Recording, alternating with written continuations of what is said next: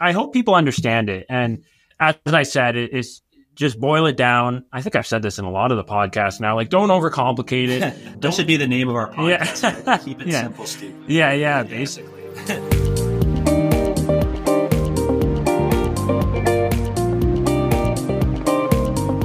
Hello and welcome back to episode number six of Mortgage Tech Talks. So, we're at episode six, and I think someone said to us today if we make it, to, what was the stat? If we make it to 10, You're better than I think 95% of podcasters or 90%, something like that. so yeah, so that's the goal, I guess. And then what's the step after you get to 10?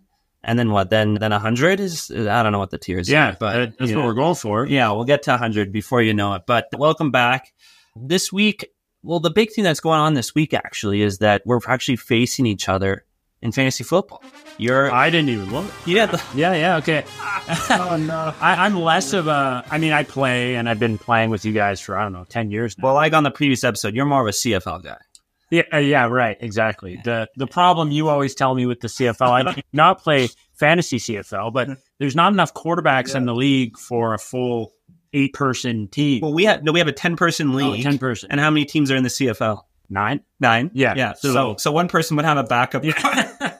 So yeah, but the Grey Cup's coming up soon. So the Hammer's all lit up. We got Green Day coming to town, which is the biggest show that I've ever had. Are they Canadian? No? Oh. and they're like a pretty big deal, or, or they were. So yeah. someone's shelling out some good dough for them, or I think that's the only way they're going to make money. So, yeah, and it's almost the end of October at this time of recording. Time's flying. It's getting colder here. People are hunkering down. Halloween's coming up. Yeah, I, I don't know if I'm not. I don't have a costume so far, but I feel like I have to. I feel like I Yeah. gotta do it. I'm being Harry Potter this year. Well, you're dressing up your dog too. so Yeah. that'll be yeah. My dog's gonna be Sirius Black dog version. Oh, I'm going to be Harry Potter, and my fiance is going to be Hermione. You So kind of look like Harry. If you shave, are you gonna shave? I think I have to. It's going into Movember, so oh, okay, we do Movember here, and so I'll be clean cut for October 31st, and yeah, I'm gonna get the lightning bolt and everything. Oh my god. Okay. Well, back to business here, I guess. What we'll be chatting about today, we're actually coming with breaking news for any mortgage professional listening. And what that breaking news is, is that you are in debt. You are in debt. So what do I mean by that? Well, what I mean is that you are in techno- technical debt.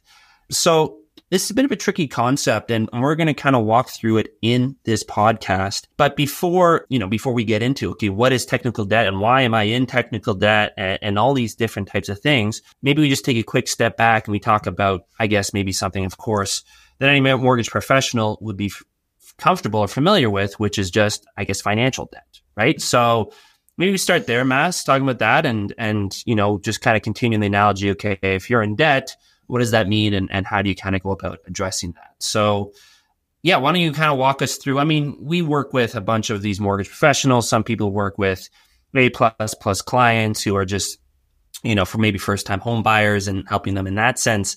We also work with some who, you know, have work with maybe more distressed Canadians who, you know, have a lot of different types of credit card or really helping them with their credit card repair or doing a lot of different things. And so, you know, I think you've actually maybe worked with some of those folks a little bit more. We know folks like Richard who does Yeah. the the credit repair and different things like that. So let's talk about kind of that that side of debt. You know, what we've seen people do successfully to kind of get out of that debt and maybe qualify for a mortgage, and then we'll and then I'll try to loop it back on the on the technical. Yeah, side. yeah. Yeah. So this should be pretty clear to most, but we want to hammer it home in a world that makes sense to you. So, I mean, when you think of those examples, distressed Canadians or Canadians that have a lot of debt, you think about their kind of debt portfolio, if you will, and you have a house, you have a car, you have credit cards.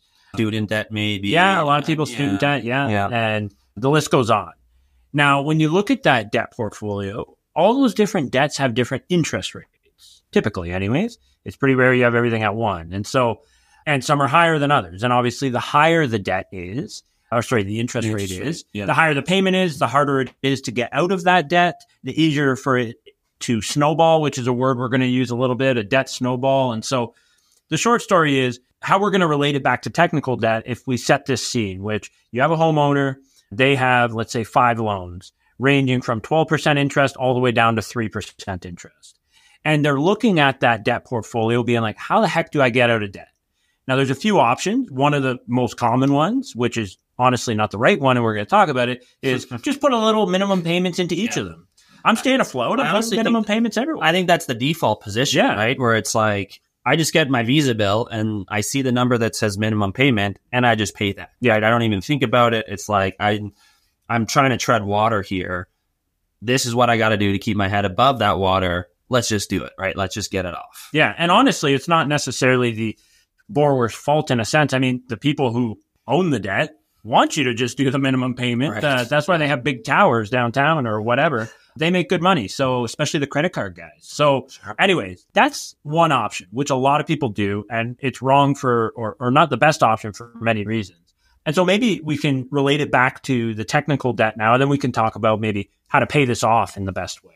Right. Yeah. Sure. Yeah. No, I think that's good. So yeah, I think we'll we'll leave that on a cliffhanger. And I'm sure a lot of mortgage professionals out there might sit, have some ideas. Okay, if I have all this different debt, how do I go about paying it off? But let's go back now. So you know we've talked about that distressed borrower, and so now we're talking to you as this mortgage professional. And I told you at the beginning, you are in debt, and you might say, "No, I'm not. I've, paid off my credit cards. I've, I've been very good. I have a, you know, a AAA, you know, 800 plus credit rate. I'm not in debt. You don't know what you're talking about, Tom. And you know, like I said, it's it's not that. It's technical debt. And what technical debt is, here's kind of the definition how I want to do it is the difference between where you're at. So you're in maybe a negative position, that's your debt.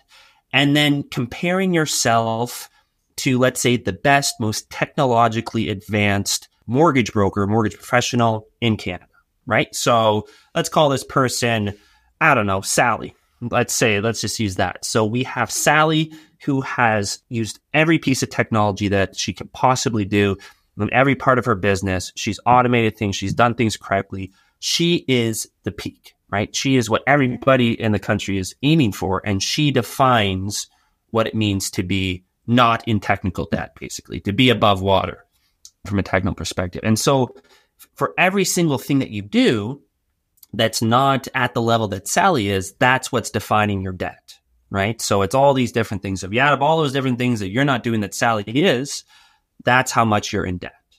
And so again, continuing the analogy. So that's my principle. Okay. I'm in debt, you know, all these different, from a technological perspective, all these different ways and all these different factors. And the interest that you're paying, you're talking about, you know, these credit cards and different things that we do.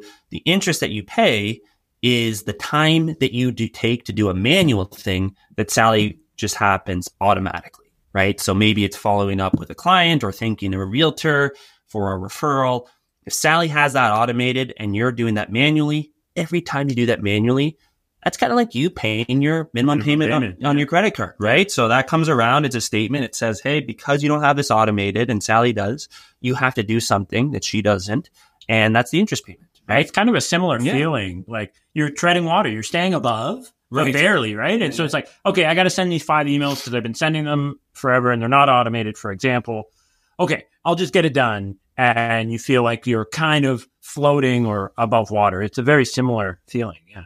Right. And I think it's similar in the sense of what people's gut reaction is. It's like, okay, there's a hundred things in the day.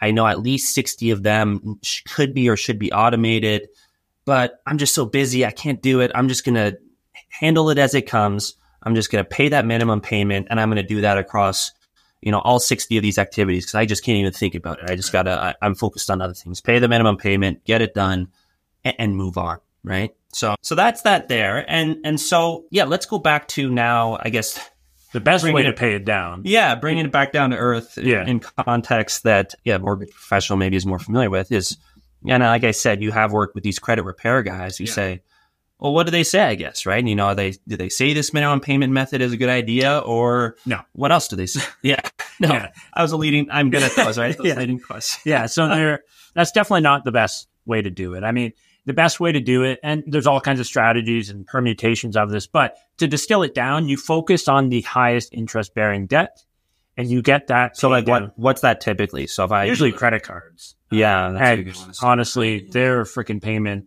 I don't know what, what is it, 18 to 28 I thought it was like twenty three. Yeah, I yeah. don't know. Like, yeah. it is crazy. They're they're laughing all the way to the bank. But th- those are kind of the the ones that you should focus on first. And it may be as extreme as screw the car payment for six months, screw this, or leave that alone for six months. Just focus on paying down the credit card. Put all your time and effort towards the credit card because if you pay down that debt, it frees up a lot of different avenues and basically versus paying down a little bit of each and not getting ahead.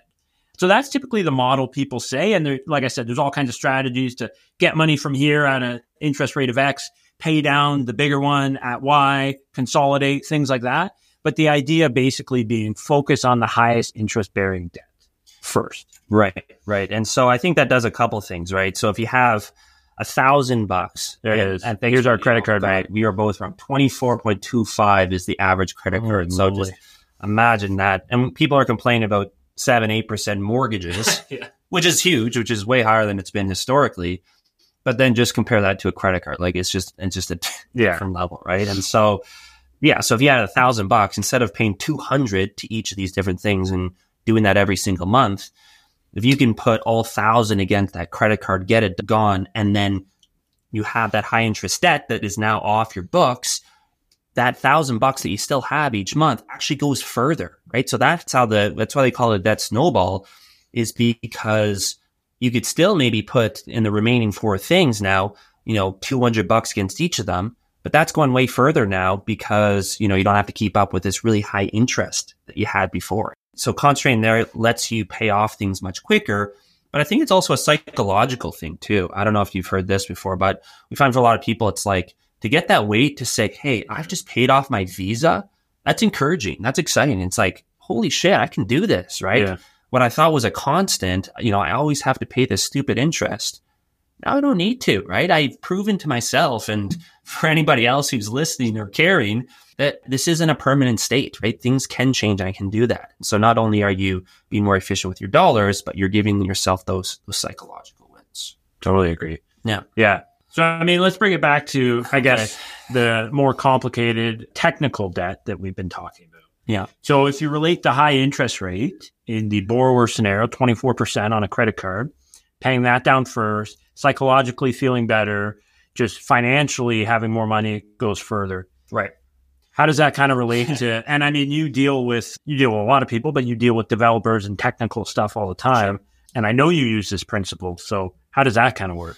Yeah, so this is this is the tricky part. So yeah, for you say people sitting there and saying, "Yeah, I want to I want to catch up to Sally. How do I do that?" Well, it's the exact same way, and so that's why we phrased it in this way that it is kind of debt because it works the exact same way. So we talked about the interest that you're paying, and that's not your interest rate; that's your interest amount, right? So I mean, getting a bit technical here, but I think that speaks for itself. It's the amount that you're actually paying versus versus the rate. So we kind of get that. Okay, it's every time I have to do something manual, and it could be automatic. It could the tech could help me do it. I'm paying that interest. So now what's really important, what is the interest rate? So the interest rate, again, is the amount of interest that you're paying divided by the principal, right? What is the total amount of debt? And the best way to think of that principal, what that is, is how long it would take you to do that tech advance, right? So to actually implement the thing that Sally has and you don't, how long does that take? So let's put it in real numbers so people can actually think about it. So let's say there's an automated email and it every single week it's you send it all the time. It's so basic. It's so it's just copy and paste. I'm always copy and pasting the same thing, but I send it a hundred times and it takes me, I don't know, five minutes each time in a week. So I'm spending, what is that? 500, minutes. Yeah. Which is, Yeah. we'll just stick with that. I don't know Yeah. how many hours. Yeah. It's, yeah, exactly. Yeah. That's about eight hours, right? Whether it's a day. Yeah. Right. So we're, I'm spending a day a week doing this thing. How long would it take me to just automate that email? Right. So what could I do? And, you know, let's take a look at that and say, okay, well, maybe to actually just fully automate this super simple email, it'd take me two hours. So what I say is I have a day and divide it by two hours. I have like an 800 or like a 400% interest rate, right? Okay. There we go. Thanks, Fred. And 500 minutes was eight hours and, and 0.33 and 20 minutes. We made the math So- harder, but yeah, we're, we we're going on with harder it. ourselves, right? But so the math in that situation is okay. If it takes me two hours to fix it, and it's costing me a day to actually, that's the interest that I'm paying every week. My rate is what four hundred percent a week, it's like this crazy high interest Yeah, rate, right? yeah. So in those situations where I'm paying a lot of interest, I'm doing a lot of things manually, but it would be so quick and so easy to just fix and automate. Well, it's a high interest. I mean, I don't know if you can think of an example, maybe a low interest. What would be the other end of the spectrum there? Yeah. So I mean, uh, I'm trying to think of an example now. But yeah, I put you on the spot. yeah, yeah. But I mean, in that context, basically to sum that up, and maybe an example will come as I'm talking. It'd be something that you don't do a lot. Yeah, yeah. and it would be very hard to automate. Right? Yeah, So- like- so, maybe maybe you do mainly realtor referrals, but you get like one Facebook lead a day or one Facebook lead a, a month, month. Yeah. and so you could automate maybe that Facebook lead coming in, but that would take It's not you really taking any five time out of your five day. weeks to do. Yeah, yeah. Right. So in a month, you're paying, you know, one hour divided by those five weeks. You know, that's just a very low, low interest rate. Yeah, basically, like in layman terms, if it takes you a while to do something and you can automate it or advance it or eliminate it in a small period of time, that is something you got to focus on. Yeah. That is the high Yeah. interest rate Yeah. that in your debt snowball and your technical snowball, That's your credit card. You want to, yeah, that's your credit. That's your visa, right? that's the thing that you want to work on first. It works the exact same way, right? I mean, what would be, I guess, the equivalent of, well, now you've paid that interest. Now you don't have to pay that high interest anymore. So Right. what does that mean? Well, it means you have more time. Yep. Right. And so now that time that you would have spent paying down that very high interest activity, you can focus on maybe Yeah, uh, that addressing number two, day, right? that day a week is now back, right. right? Exactly. So now you have that. You get the psychological stimulus as well, where it's like, oh my God, what else could I do in my business, right? And like, I have more time, and in theory, your business grows and you grow and all of that. So, and it's just in general less overwhelming. So, Yeah. I mean, the kind of the interesting thing and cool, you can, you can say if it's interesting or not is that it's, it's a snowball that picks up, right? And that it, you know, you have all these technical things that you want to do, you know, start at the top, the thing that's going to take you the least amount of time to fix and save you the most time on the back end. And you work through and through and through. But what we find for a lot of people is that that list of things that they're working through as they get that psychological benefit, as they start getting more time back, they say, okay, well, what else could I do? This is awesome. I'm feeling great. My business is, is really kind of chugging along in a way I didn't think was even possible. Almost new things appear on that list. So I don't know if that's a good thing or a bad thing, but I think it is a good it thing, is right? good. Yeah. You're finding new ways that you were falling short of Sally or our perfect mortgage professional. Or maybe you're finding ways that you could even start to surpassing Sally, right? I don't know. I guess Sally's mythological and that she's got everything dialed in. But the point is, is that as you get to do things, as you start to understand what is actually possible, you know, you start to understand, well, what, what other interest am I paying that I don't even realize, right? Yeah. Once you're in that mindset, it starts snowballing for sure. Yeah. So I mean that's I hope that makes sense to everyone. Please comment below. We're curious. But I mean we we tried to break down a fairly sophisticated, at least formula or idea into something pretty simple. And it, it's it's really just a framework on prioritizing tasks or Right. prioritizing updates to your tech stack or your business and all of that. And we've used it many times in business, personal life, debt. I can say on my end. I Uh-huh. don't know about you, but literal debt with credit cards and Yeah, all that. sure, yeah. So yeah. No, and I think, you know, I think it's something that we hear a lot where people will listen to a podcast like this or something and say, they'll listen to it and be like, yeah, I love it all. It's amazing. Like, I want to do it all. And then they'll listen to the next episode and they'll, they'll think the same thing. And then, you know, five episodes in, you have this massive list and it's just completely overwhelming. Yeah. It's like, how do I do it? So that's, it's, and again, it's kind of like debt, right? If someone's looking at 10 credit cards and three car loans and a line of credit on my house and this and that, it's like, I can never get out from under this, right? But as someone, you know, in the, in the financial space would tell you, or anyone doing credit repair or anyone more professional, it's like by following this same framework, you can get out of it and you can start tackling these things. So it's it's something it's feedback we hear, like I said, of people listening to this or wanting to use Blue Mortgage, our CRM system. And it's a framework, like you said, that we've recommended and, and seen a lot of success with. So I guess with that, Mass, any other closing thoughts on that? I think you kind of summarized it nicely before. Yeah, no, I hope people understand it. And as I said, it is just boil it down. I think I've said this in a lot of the podcasts now. Like, don't overcomplicate it. that should be the name of our Yeah. podcast. right? Keep it Yeah. simple, stupid. yeah, yeah, basically. and, and and yeah, I mean, like little things like e- even me and Tom read a book once a month. Oh, well, not once a month, once every couple months. We have kind of a book club here at work and their business books. And we always say the same thing at the end. It's like if there's one or two things we can get out of this book and implement. And we use this ideology, right? So don't overcomplicate it. Just look at the framework we just gave you, and you'll be surprised how quickly you can advance. Yeah. Awesome. Okay. Well, thank you. And thanks to the listeners. We really do appreciate your time and attention. Like Matt said, if you were confused or you have some really good examples or anything like that, we'd love to hear it in the comments section. But as always, thank you so much for listening. See you next time.